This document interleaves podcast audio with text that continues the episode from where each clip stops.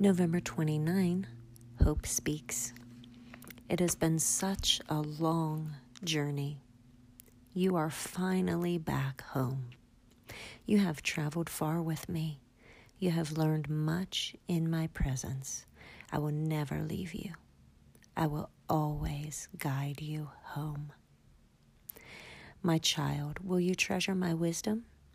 Then and only then will you acquire it and only if you accept my advice and hide it within will you succeed. So train your heart to listen when I speak and open your spirit wide to expand your discernment. Then pass it on to your sons and daughters.